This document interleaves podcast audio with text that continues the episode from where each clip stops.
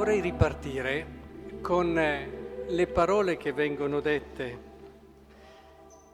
da questi uomini in bianche vesti.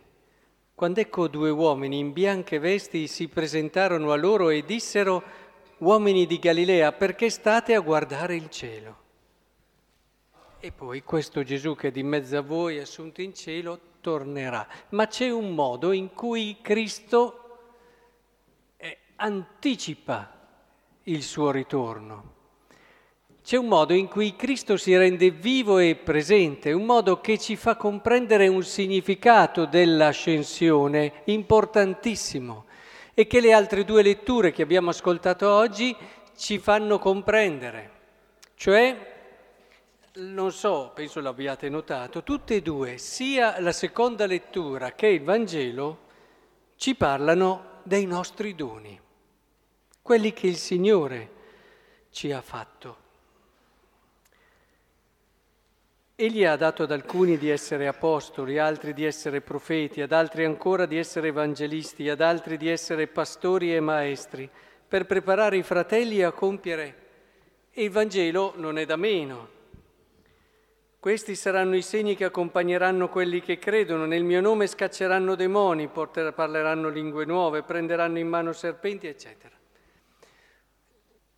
doni diversi, doni particolari, ma doni che vorrei che comprendessimo sono un luogo privilegiato per sperimentare la presenza di Cristo in questa terra.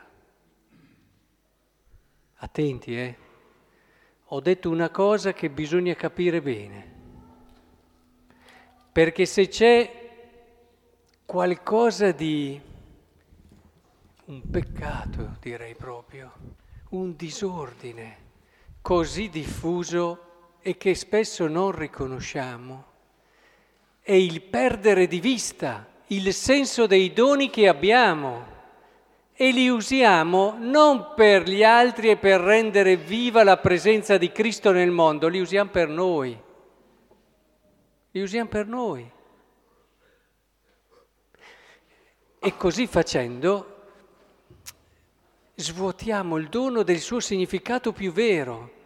Anche nella definizione di carisma, non so se conoscete la definizione di carisma, il carisma, questo dono dello spirito che viene dato ad una persona, non gli viene mica dato perché questa persona con questo dono possa sentirsi migliore di tutte le altre.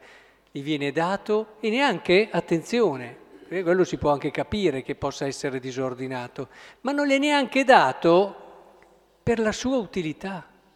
Attenzione, eh? questo dono non ti è dato per la tua utilità, ti è dato per il bene degli altri, del fratello, della Chiesa, del regno di Dio.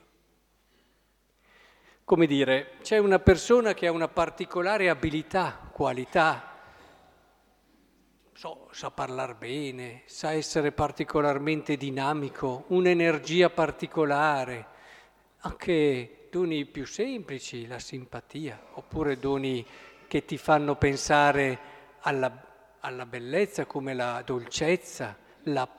Ecco, queste caratteristiche, la sensibilità, non ci sono date per noi, ci sono date per gli altri, ci sono date per rendere in un qualche modo vivo, presente Cristo su questa terra, quella presenza di cui vi parlavo all'inizio, quella presenza che in un qualche modo anticipa.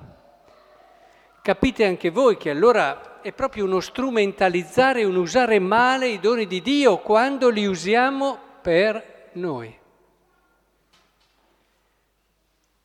E badate bene che questo non vuol dire, beh, allora co- cosa...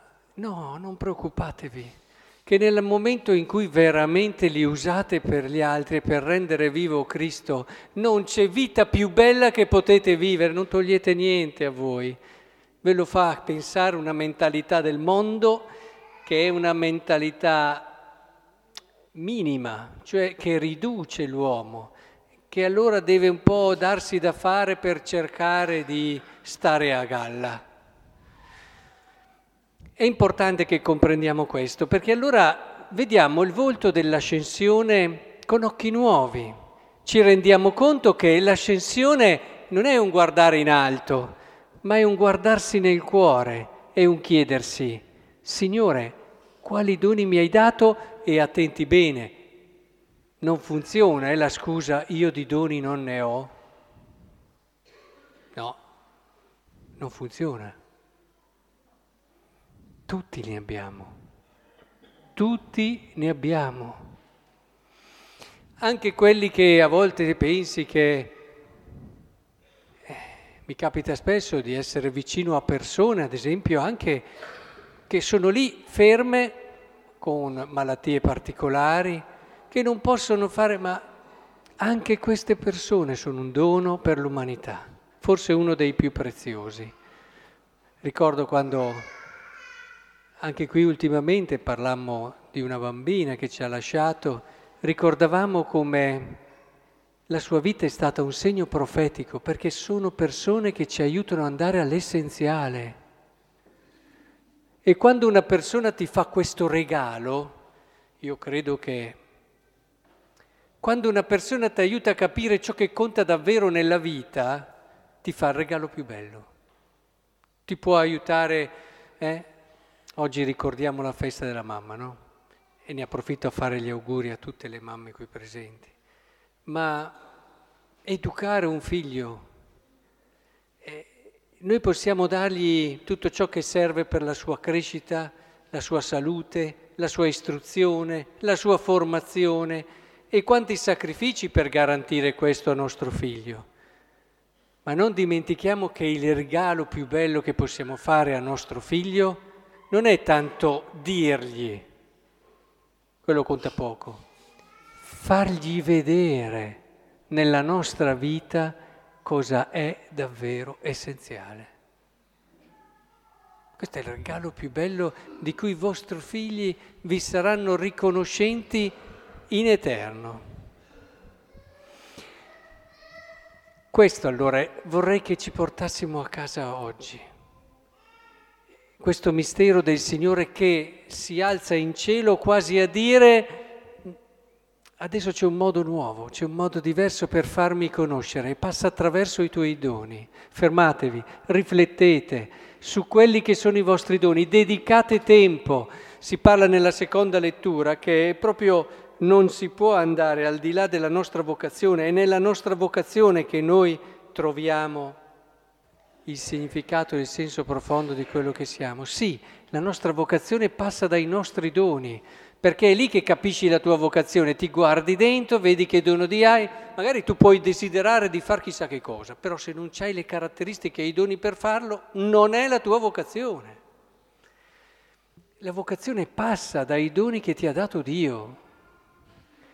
Ecco, cercate di riconoscerli perché è qui che scoprirete la vostra vera missione e nell'usarli per gli altri realizzerete il capolavoro della vostra vita e raggiungerete la vera, autentica felicità.